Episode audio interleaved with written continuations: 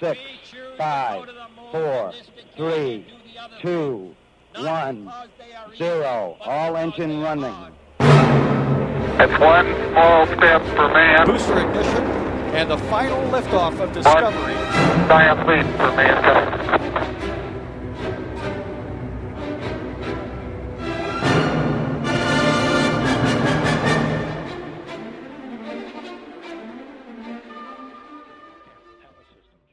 SpaceX a adus cu bine înapoi pe Pământ echipajul privat Axiom 1. Cei 4 astronauți privați, Michael Lopez-Alegria, Larry Connor, Ethan Stibbe și Mark Pathy, au petrecut pe Stația Spațială Internațională 15 zile, aproape dublul duratei programate pentru că, din pricina vremii nefavorabile, nu au putut reveni pe Pământ înainte de luni 25 aprilie. Stația Spațială Internațională a evitat coliziunea cu un fragment periculos. În cursul zilei de sâmbătă, Stația Spațială Internațională a efectuat o manevră de ridicare a orbitei cu aproape 2 km pentru a evita un deșeu cosmic posibil periculos. Obiectul este o bucată din cele 1700 de fragmente provenite de la testul balistic efectuat de Rusia în noiembrie 2021. OSIRIS-REx va vizita asteroidul Apophis. Sonda OSIRIS-REx a primit o misiune nouă și în anul 2029 va survola asteroidul Apophis, care este posibil să amenințe Pământul în următoarele decenii. OSIRIS-REx este una dintre cele 8 misiuni interplanetare NASA care vor continua să exploreze sistemul nostru solar. Sunt Mihaela Ghiță și începe buletinul cosmic. Ca în fiecare vineri, suntem în legătură cu Claudiu Tănaselia, autorul site-ului parsec.ro. Varianta integrală a buletinului cosmic o puteți asculta pe RadioRomaniaCultural.ro, secțiunea știință, sau căutând buletin cosmic pe orice platformă podcast. Bine te-am regăsit, Claudiu!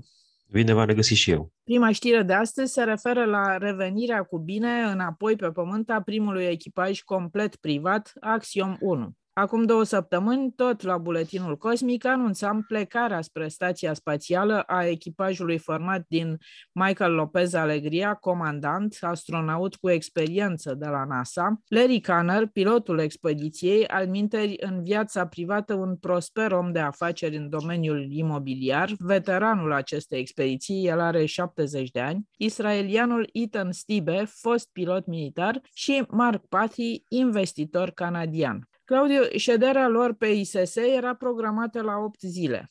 Ei au anunțat la plecare că vor face ceva experimente științifice acolo. Lumea nu prea i-a crezut că asta vor face. Care sunt declarațiile lor de la întoarcere? A fost interesantă declarația celor de la NASA, care a spus că Stația Spațială Internațională nu este un parc de distracții și cei care merg acolo trebuie să se pregătească să participe activ la viața științifică care se întâmplă pe Stația Spațială.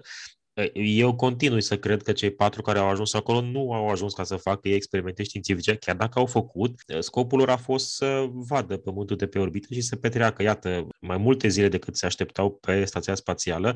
Asta pentru că în locul în care trebuiau să fie recuperați din capsula Dragon, oceanul a fost puțin mai agitat decât era confortabil SpaceX și atunci ei au fost nevoiți să petreacă mai mult timp la bordul stației. Asta a crescut și costul misiunii pentru cei 4 implicați, însă trebuie spus că suma cea mai mare de bani este plătită pentru SpaceX pentru lansare. NASA ia și ea o parte ca un fel de chirie, dacă vreți, la bordul stației spațiale, dar este infimă comparativ cu prețul lansării. Și eu cred că toți 4 au plătit bucuroși această extindere a misiunilor. Dar au zis ce au făcut acolo? În ce activități au desfășurat în cele 15 zile? Au spus cum s-au simțit din punct de vedere al sănătății. A fost și ăsta un experiment. Majoritatea dintre ei au fost piloți, militari, Michael Lopez-Alegria, chiar astronaut cu experiență. Asta face cumva diferența între această misiune și restul misiunilor turistice spre Stația Spațială, prezența lui Michael Lopez-Alegria, care vine cumva ca reprezentantul Axiom Space în această misiune și atunci cumva, într-adevăr, discutăm despre niște astronauți privați și nu despre neapărat turiști. Da, experimentele la care au participat sunt, rog, au fost descrise pe site-ul NASA, dar sunt așa îngropate în alte relatări de presă, nu sunt experimente cu totul deosebite, dar ei și-au justificat prezența acolo și prin participarea la aceste misiuni. Este însă un început pentru compania Axiom, care își plănuiește mai multe astfel de misiuni. Ei, cum mai spuneam și în intervențiile trecute, doresc să construiască un fel de stație spațială privată. Modulele acestei stații spațiale private vor fi atașate de ISS în prima parte, după care se vor desprinde de ISS și își vor continua viața pe orbită în mod independent. Iar SpaceX, asta a fost o declarație importantă venită de la SpaceX după această misiune. SpaceX a declarat că ei pot să susțină 6 zboruri pe an ale capsulei Dragon, pentru că știm că au anunțat de curând că nu vor mai produce alte capsule Dragon, le vor refolosi pe cele pe care le au, iar cele 6 zboruri pe an despre care ei spun că le pot realiza ar veni așa: 2 pentru NASA, adică schimbarea echipajului la fiecare 6 luni, 2 pentru compania aceasta Axiom, care, iată, își va mări rata de lansări spre stația spațială, și 2 rămase pentru alte eventuale zboruri cu turiști spațiali. Știm că SpaceX a început proiectul Polaris și mai au încă un zbor care ar putea să fie închiriat de alți miliardari care doresc astfel de excursii extravagante. Așadar, SpaceX are o flotă de capsule Dragon cu care poate să sprijine și activitatea NASA și activitatea altor companii private care trimit astronauți spre ISS. Asta cumva vine și în contextul în care compania Space Adventures, care ne-a obișnuit să trimită turiști la bordul capsulelor Soyuz, a anunțat că suspendă colaborarea cu programul spațial rusesc și cu Agenția Spațială Rusă în contextul geopolitic din prezent. Și atunci rolul lui SpaceX în acest segment de turism spațial spre stația spațială devine și mai important. Continuăm știrile. Stația Spațială Internațională a evitat coliziunea cu un fragment periculos. În cursul zilei de sâmbătă, Stația Spațială Internațională a efectuat o manevră de ridicare a orbitei cu aproape 2 km pentru a evita un deșeu cosmic posibil periculos. Obiectul este unul dintre cele 1700 de fragmente provenite de la testul balistic efectuat de Rusia în noiembrie 2021. Claudiu, la vremea aceea Rusia declara că testul balistic nu pune în pericol echipajul de pe ISS, dar explozia provocată de ei pe orbită a produs o sumedenie de deșeuri cosmice. O parte din ele au intrat în atmosferă și s-au dezintegrat, dar mai sunt aproape 400 de fragmente care fiecare în parte ar putea fi periculos. Te rog, amintește-ne în ce condiții au fost produse aceste fragmente, în ce a constat testul balistic rusesc în noiembrie anul trecut. Rusia a lansat atunci o rachetă balistică, în sensul că nu se îndrepta spre orbită, era doar o rachetă de impact, care a lovit unul din sateliții rusești vechi și retrași din uz. A fost doar un test prin care Rusia a dorit să demonstreze că are această posibilitate să lovească ținte de pe orbită. Știam că are, am mai făcut și în trecut astfel de teste, au făcut și chinezii, au făcut și americanii, dar acest impact a fost unul nefericit pentru că s-a întâmplat la o altitudine la care fragmentele rezultate pot să prezinte un pericol pentru atât Stația Spațială Internațională cât și Stația Spațială Chineză, pentru că cele două nu sunt la înălțimi foarte diferite. Da, atunci Rusia a spus că nu este niciun pericol pentru Stația Spațială. Probabil Rusia are un alt algoritm de calcul al riscului decât au americanii, pentru că americanii au spus imediat că este un test absurd, nu a demonstrat nimic din ceea ce nu știam despre Rusia. Mai mult decât atât, a mărit nivelul de deșeuri aflat pe orbită. Iată, au fost 1700 de fragmente identificate. Atenție, cuvântul identificat este important. Sunt fragmente mai mari de 10 cm. Nu știm câte fragmente mai mici de 10 cm sunt, iar acelea sunt extrem de periculoase și ele, cu atât mai mult că nu pot fi identificate și nu le cunoaștem parametrii orbitali. E adevărat, 700 au intrat deja în atmosferă, rămân acolo pe orbită 1000 de fragmente periculoase, vor mai reveni dintre ele în perioada următoare, dar dintre acestea 400 rămân periculoase atât pentru stația spațială și vreo 200 ceva rămân periculoase și pentru stația spațială chineză. În acest context, în ultima săptămână, Statele Unite au declarat că doresc să interzică, sau cel puțin ei se vor abține ca în viitor să mai facă astfel de teste teste balistice antisatelit și speră că și alte state să adere la această politică. Ei se gândesc în acest context la Rusia, bineînțeles, China, care probabil se va abține și ea de la astfel de teste, pentru că au creat destul de mari probleme în trecut, și India. India este și ea un stat care a făcut un astfel de test, dar nu că ea aș lua partea Indiei, însă India a fost mult mai responsabilă, pentru că înainte să facă testul, a lansat un satelit țintă pe o orbită destul de joasă, l-a lovit cu o rachetă balistică, iar acele fragmente s-au curățat, au ajuns în atmosferă mult mai repede, fiind pe orbită mai joasă decât satelitul rusesc. Rusia a optat pentru un test așa de,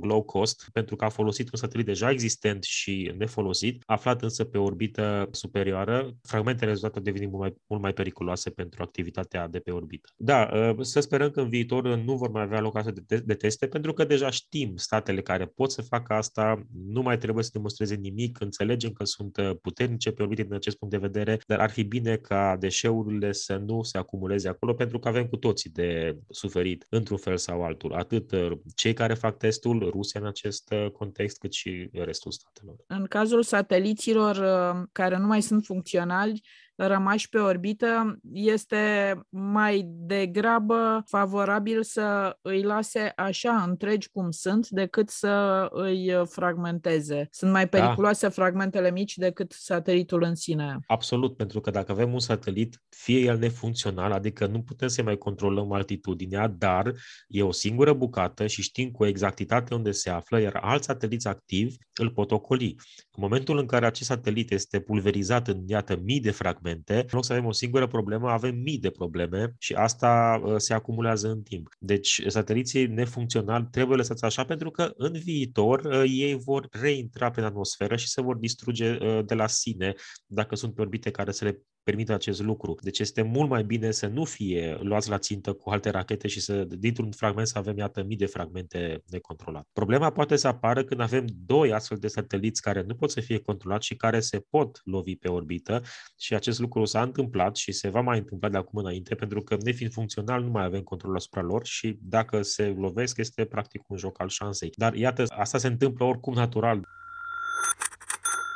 Trecem la ultima știre.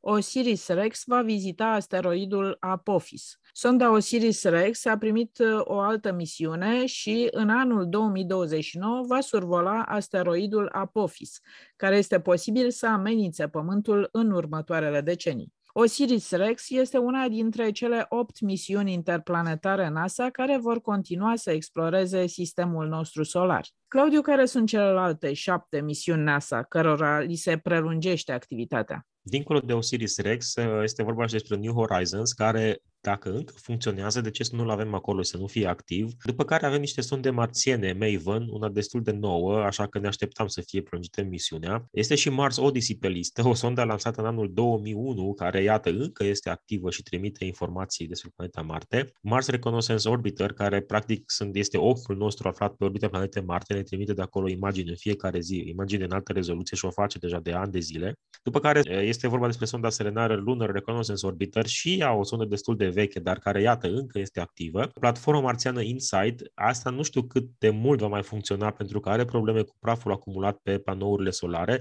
dar NASA încearcă să o mențină funcțională cât mai mult timp. Și, bineînțeles, roverul Curiosity, care nu dă semne de oboseală, continuă să exploreze planeta Marte.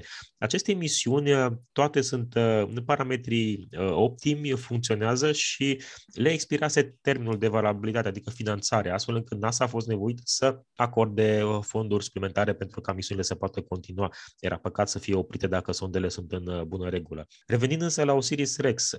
OSIRIS-REx a fost pe asteroidul Bennu, a preluat de acolo niște eșantioane de la Sol, să spunem așa. Aceste eșantioane se vor întoarce pe Pământ la bordul unei capsule. În 2023 le vom primi și vor putea să ajungă în laboratoarele de la noi să fie studiate, însă sonda rămâne în spațiu și ea va fi trimisă, se pare, spre asteroidul, iată, Apophis, Este un asteroid care a apărut în presă în ultimii ani, pentru că în trecut nu aveam informații atât de precise despre traiectoria sa și erau unele zvonuri că ar putea să lovească Pământul cândva în 2029 sau după.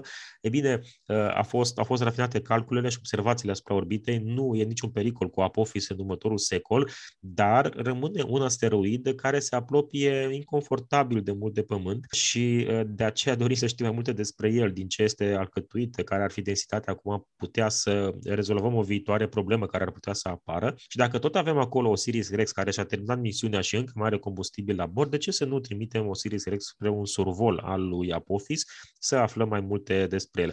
Acest lucru se va întâmpla în 2029, când Apophis se apropie iartă de Pământ, din nou o face regulat. OSIRIS-REx se va afla și ea prin vecinătate și îl va putea studia, astfel vom putea să aflăm mai multe despre acest posibil asteroid periculos în viitorul îndepărtat al nostru. Așadar, putem să stăm liniștiți, nu se va lovi de Pământ în următoarea 100 de ani, dar e bine de știut cât mai multe despre acest tip de asteroizi. Mulțumesc, Claudiu! Ați urmărit Buletinul Cosmic, singurul buletin de știri din spațiul extraterestru, realizat de Claudiu Tănaselia și Mihaela Ghiță.